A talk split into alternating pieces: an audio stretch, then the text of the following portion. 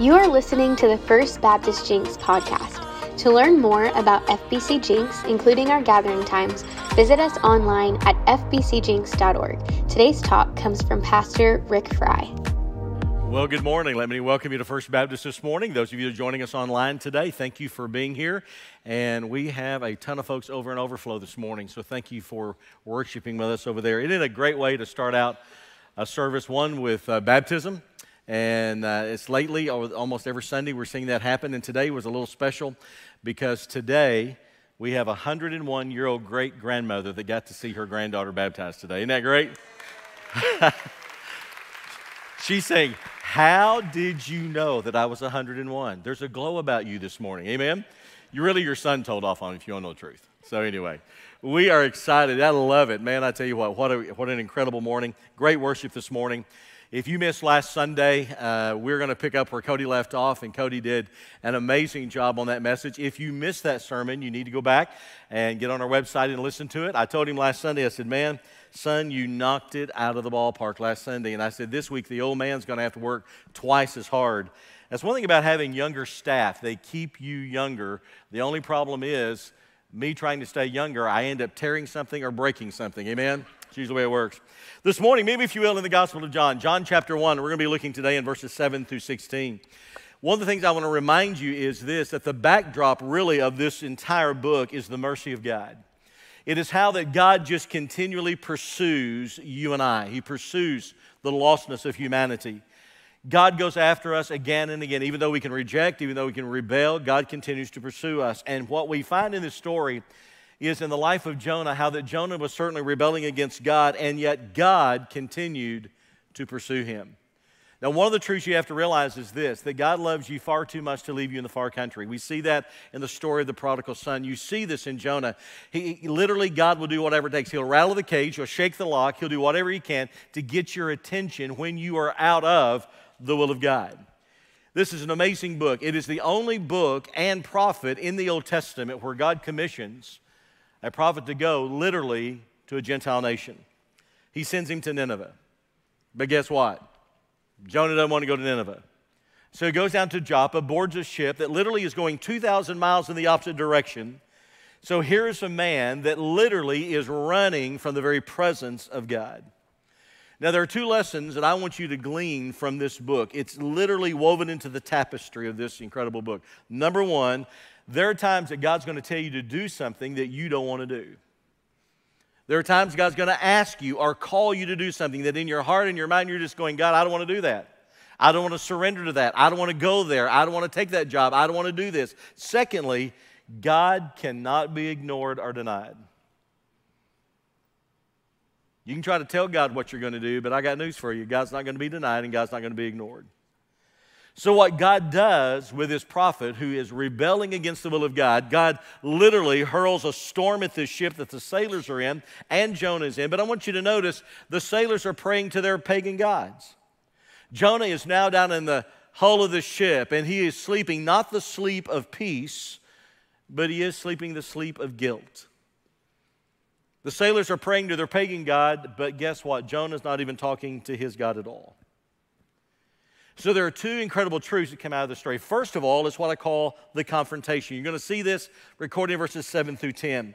Now, let me first of all say a word about rebellion. Rebellion is this angry resistance. It's not just resistance, I don't want to do. There's a sense of anger, there is this sense of just rebellion. For instance, you and I can have a child that is disobedient, but we wouldn't necessarily put them in the category of being a rebel. But what God does, God literally turns the spotlight upon Jonah's rebellious heart. Now, remember once again that Jonah is a prophet of God. He is a man that has the calling of God upon his life. He is one who is to speak truth.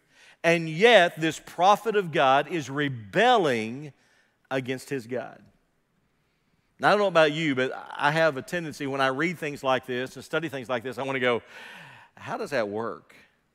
How is it that you can have the calling of God upon your life? God's calling you, He put His hand upon you, He commissioned you, and yet you're telling God what you're not going to do. Well, under this banner of confrontation in verses 7 through 10, I want you to notice, first of all, in verse 7, that He is singled out. Listen to what He says. And they said to one another, Come, let us cast lots, that we may know on whose account this evil has come upon us. So they cast lots, and the lots fell upon Jonah. Now, when the captain of the ship had asked Jonah, back up in verse 6, Why don't you pray to your God? It is not until the, until the lots were cast and the entire ship is now coming against Jonah that you really even get a response out of this rebellious prophet. So, once again, you have this prophet of God He's not praying to his God whatsoever. The sailors are praying to their pagan gods. He's not saying anything about the condition of his heart, and literally, that just perhaps he's the one that's causing the storm and causing all the havoc that's coming upon them. But when they cast the lots, all of a sudden, it's almost like Jonah's like a deer in the headlights. All of a sudden, Jonah is pointed out. What are you doing? It's almost like you remember back in Psalms 169 and, and or, well, excuse me, 139, verse 7, where he says, Where shall I go from your spirit, or where shall I flee from your presence? No matter where he was, even though he was down in the hull of that ship, he was still, even though he was running away from God, he was never away from the very presence of God. Now, I want you to listen to me. Sometimes we preach, not meaning I preach, but I think that we do preach across the church today a perverted sense of grace. And what I mean by that is that sometimes we think that we can do whatever we want to do. Oh, well, God's grace is sufficient. And if I mess up and if I'm not obedient, I can just run to God and God's going to forgive me and I'll get back in line again. And it's almost this perverted sense of grace. You remember Paul basically said, Can I, t- can you, can, can I continue in sin that grace may abound? He said, God forbid. But somewhere we have this idea that I, I, I, don't have to do what God tells me to do. I can have this comfortable disobedience. And just maybe God's going to come along, put his hand on my shoulder, and he's going to say, You're going to be okay. But let me remind you of something God will always, always, always put his spotlight on our disobedience and sin. So Jonah draws the short straw. He's guilty. Second thing I want you to see is though they begin to interrogate him. Look at verses 8 and 9. And they said to him, Tell us on whose account this evil has come upon us. What is your occupation? Where did you come from? What is your country? And what people are you? In other words, they're getting very intense in asking these questions. And notice what he says to them, though. Notice his response. He says, I am a Hebrew. Oh, I fear the Lord, the God of heaven, who made the sea and the dry land. So they interrogate him, and in this process, they ask him these questions. Tim Keller wrote a book. If you haven't had a chance to, to buy it, you ought to get it. It's called The Prodigal Prophet. It's actually on the book of Jonah. And I want to quote something that he says. He said, The sailors are not asking these questions simply to let Jonah express himself, but rather their urgent goal was to understand the God who has been angered so they could determine what to do. Did you notice the questions that they were asking? Did you notice they were saying, What have you done? Surely you've done something to cause the mess that we're in. Who are you? Where have you come from? Notice again his response in verse 9. And he said to them, I am a Hebrew. And boy, you need to underline this. I fear the Lord, the God of heaven, who made the sea and the dry land. Can I tell you, everything inside of me takes issue with Jonah's statement. I fear the Lord. Really? Can I tell you that that little phrase, I fear the Lord, is insight into the hypocrisy that's in his heart and life? And let me tell you what fuels hypocrisy it is always self righteousness. Always. I mean, think about this. Here he is on a ship going 2,000 miles in the opposite direction of where God was calling him to go. Here he is being disciplined by God. God's trying to rattle his cage, shake his lock, and get his attention. And yet, he has the audacity to say, Oh, I fear the Lord. Really? I want you to listen to me this morning. The indication in the Old as well as in the New Testament of true, genuine, authentic worship is always surrender and obedience. Always. How in the world can you and I really and truly worship God when we're being disobedient. That's like saying, well, you know what? I can sleep around and, oh, I can still worship God. I can tell lies. I can still worship God. I can have unforgiveness in my heart. I, I can still worship God. Really? You know why we do that? Because we compartmentalize our, uh, compartmentalize our lives so much of the time. And, and it's, it's almost as though we think that I can do something over here and it's really not going to affect this aspect of my life. So I can still come to church and I can still worship, I can sing the songs, I can take, read my Bible, and yet we're not living up to the truth. In fact, we're being disobedient to what this book tells us to do. And yet Jonah has the audacity to say, I am a Hebrew. In other words, what he was saying, we, are, we are the true people of God. I fear the Lord. Really, you really and truly are telling me that you fear God, and yet you're running in the opposite direction? Notice the next thing, though. He is found guilty. Look at verse 10. Then the men were exceedingly afraid and said to him, What is this that you have done? For the men knew that he was fleeing from the presence of the Lord. Now, catch this. Why? Because he had told them. Cody talked greatly about this last week. In other words, what they're saying is, you, what you're telling me makes no sense whatsoever. You're telling me that you fear God, and yet at the same time, you're telling us that you're running from the very presence of God. Guys, we are about to die. We are about to perish. What have you done? Listen to me. This is not so much about questions, I believe, that they're asking as much as it was a statement. What have you done? What have you done? You see, this is not some little inconvenience that we're going through. Oh, we're getting tossed to and fro by the waves. No, this ship is about ready to go down, and we're all going to perish. We're about to lose our lives. So he's singled out, he's interrogated, he is found guilty. Secondly, I want you to notice, though, the confession. This is found in verses 11 through 16. And notice in verses 11 and 12, Jonah admits his guilt. Listen to this. Then they said to him, What shall we do to you? that the sea grew more and more tempestuous. And they said to them, Pick me up and throw me into the sea, and then the sea will quieten down for you. For I know it is this because of me that this great tempest has come upon you. Did you catch this? When you read this, you've got to read this in the much broader sense of the context. The broader context says, Why in the world didn't Jonah drop to his knees and cry out to holy God and say, God, I am a sinner, please forgive me. Why didn't he admit the fact that I am running in the opposite direction? I am rebellious. I'm not willing to go and do what you're asking me to do to go share mercy with the Ninevites. Why didn't he cry out and repent and turn from his sin?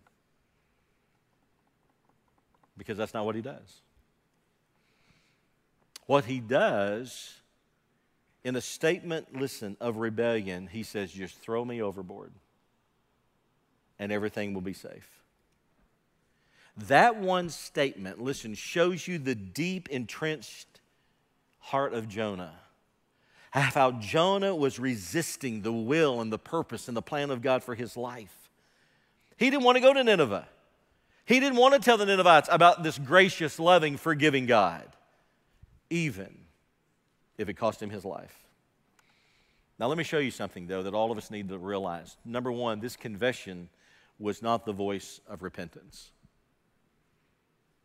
Again, this confession was not the voice of repentance. He's not crying out because he wanted change. You see, this confession was simply admitting. He's admitting the fact, I am guilty, and I will, I will even accept the consequences. So he's not repenting. He says, I'm guilty and I accept the consequences. Jonah was willing to die once again. Again, why didn't he repent? Why didn't he just confess it and acknowledge it and say, God, this is who I am?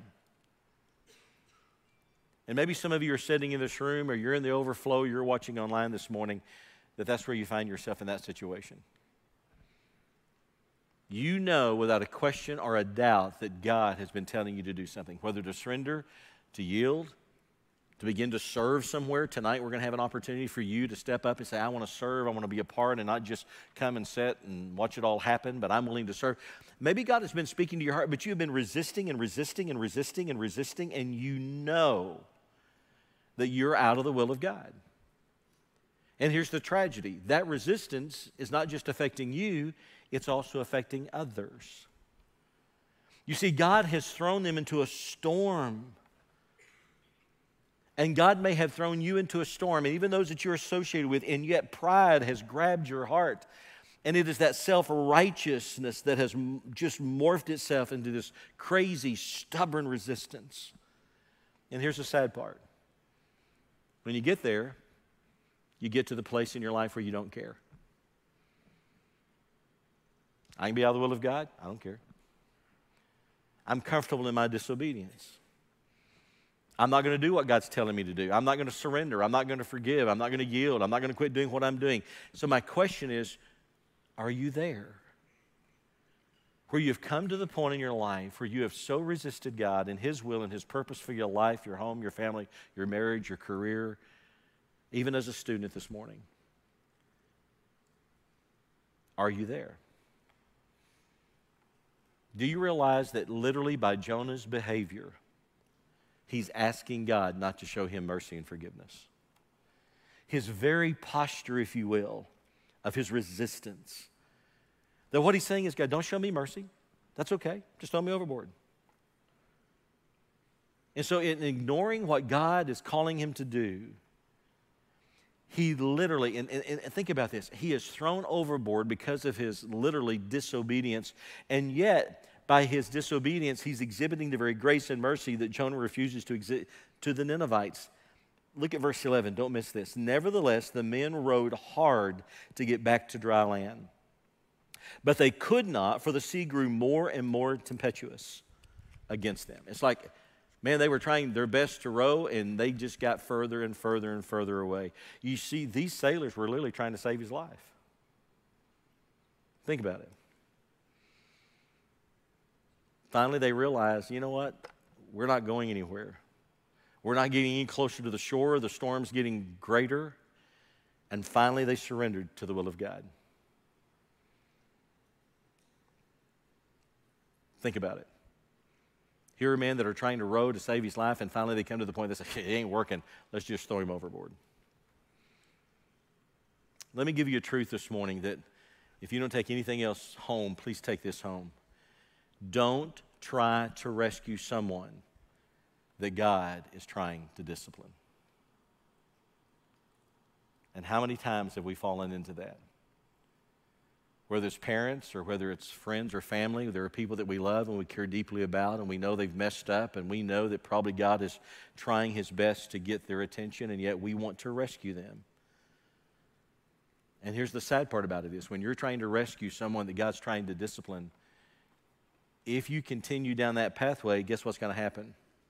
You're both going to get it.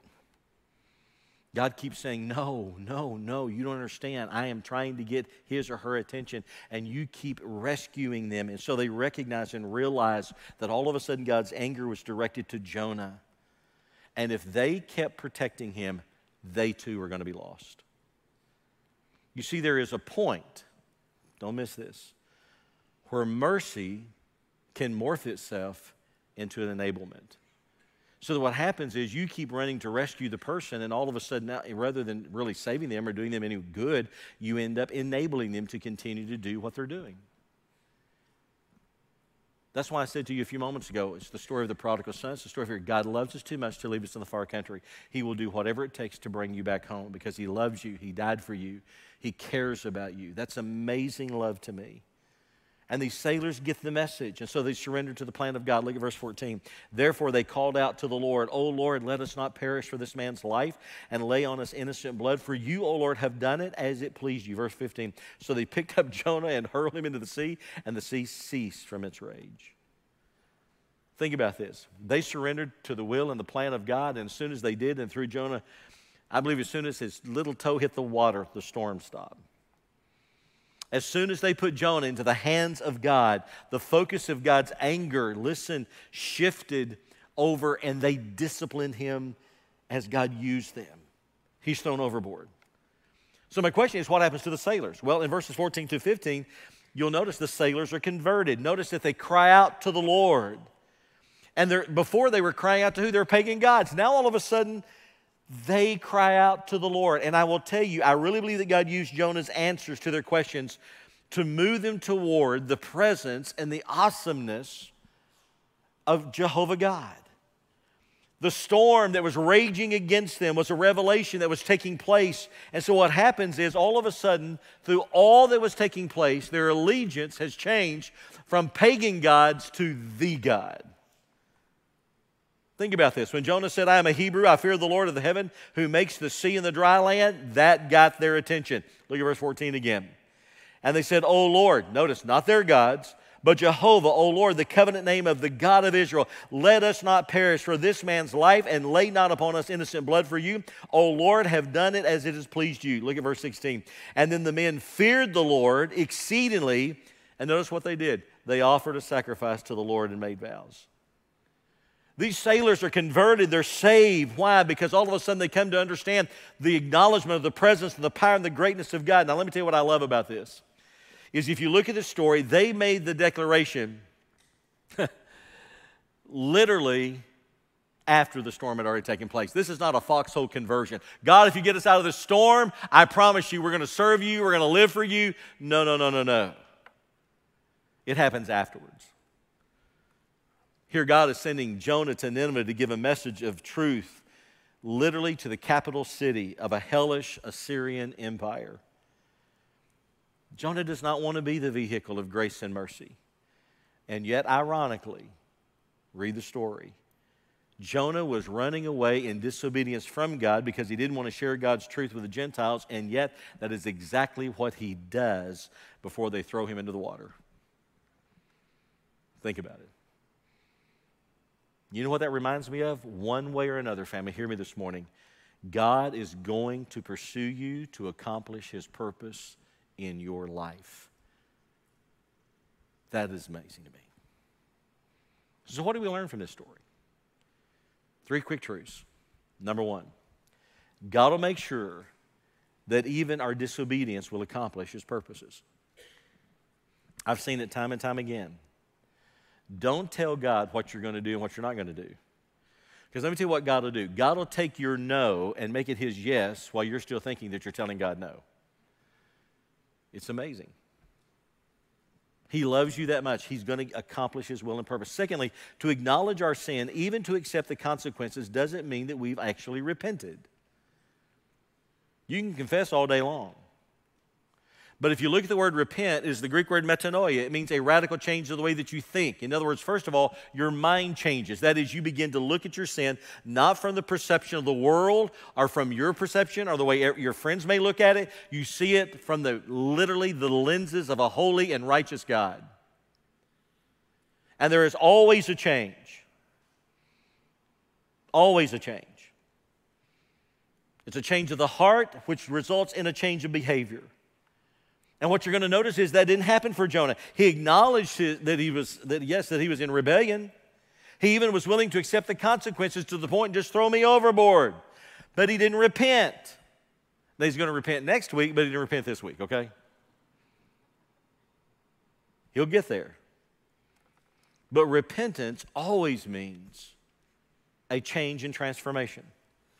And last of all, all sin is tainted with self righteousness. One of the things I learned a long time ago in ministry was that as a pastor, that when I sinned, when I disobeyed God, it didn't just affect Rick Fry. It affected my family, Diane, my kids, my grandchildren. It also affected my church family that God called me to shepherd and to pastor. It's always been a great fear. Doesn't mean that I didn't make dumb, stupid choices at times. But I want you to realize that's why it is so important that we understand that we're always walking in this humble obedience to the Lord. Because when you disobey God, it doesn't just affect you, it affects those that you probably love the most. So here's my challenge to each and every one of us this morning. I want you to go home this afternoon after lunch, get away with God. Just get in that prayer closet, if you will, and I want you to do something. I want you to open your Bible, turn to the book of Jonah.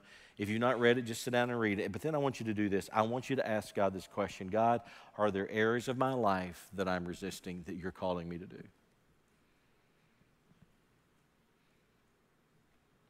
Is there some place that you want me to serve in the life of this church that I've not been willing to serve?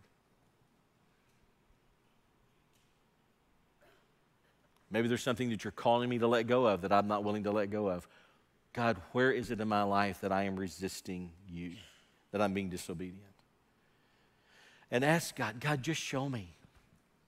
Show me that so not only can I confess it and agree with you that it's sin, but I want to repent of it. I want there to be a radical change within my life. And let me say to those of you who are here this morning or watching online that you may not know Christ as your personal Savior, The most important decision you will ever make in your life is to stop running from a God who went to the cross and died and shed his blood for you. Not so that you could become a Baptist or a Methodist or Church of Christ or Pentecost or charismatic or anything else. Because God does not know you and I under the umbrella of a denomination. But He knows you as a saint or an ain't, saved or lost. And the only way that's ever going to change for you is when you come to the point of brokenness over your sin and you acknowledge, God, I'm a sinner. I cannot earn or work my way into the kingdom of God. So I ask you today, would you come into my life and save me, forgive me my sins, and forever change my heart and life? And I'll make you a promise today, according to the promise of this book God will change your life. And He will fill you with purpose and meaning. And He will set you on a course and a journey that can be and should be one of the most exciting journeys of your life. But He won't force Himself into you. He's waiting on you to not run from Him, but to run to Him. And when you do, He will open His arms wide and He'll receive you and love you and empower you to be all that God wants you to be. What did we learn from a man that was running from God? Put the brakes on, turn around, and run to Him. Let's stand this morning. Father, I come to you this morning and I thank you for, again, an incredible truth and promise in this book. I thank you that you pursue us, that you love us, that you come running after us.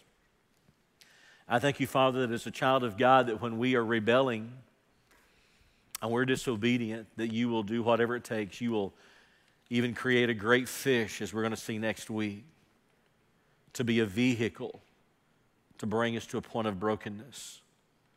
A place that we will run to you and say, Oh, God, forgive me. I am so sorry. But I thank you, Father, that you give your word today. And because of this story, maybe someone's sitting here and, God, they're ready to say, God, I don't want you to have to create something or bring a great storm in my life to wake me up. I have been awakened by the truth of your word of God this morning. And so I want to give my life to Christ. I want to come and repent. I want to get right with you. I want to be all that you want me to be. So, Father, in the name of Jesus, today I pray that you'd speak to our hearts. In a moment, as we give an invitation, as pastors will be standing here, I pray the Father, that individual, that single, that student, that mom, that dad, that family, whatever you're calling them to do to make this church a part of their life, to come surrender, to be following in believer's baptism, whatever it is that today, by faith, in obedience, that they'll step out and run to you and find a God with open arms that says, I love you.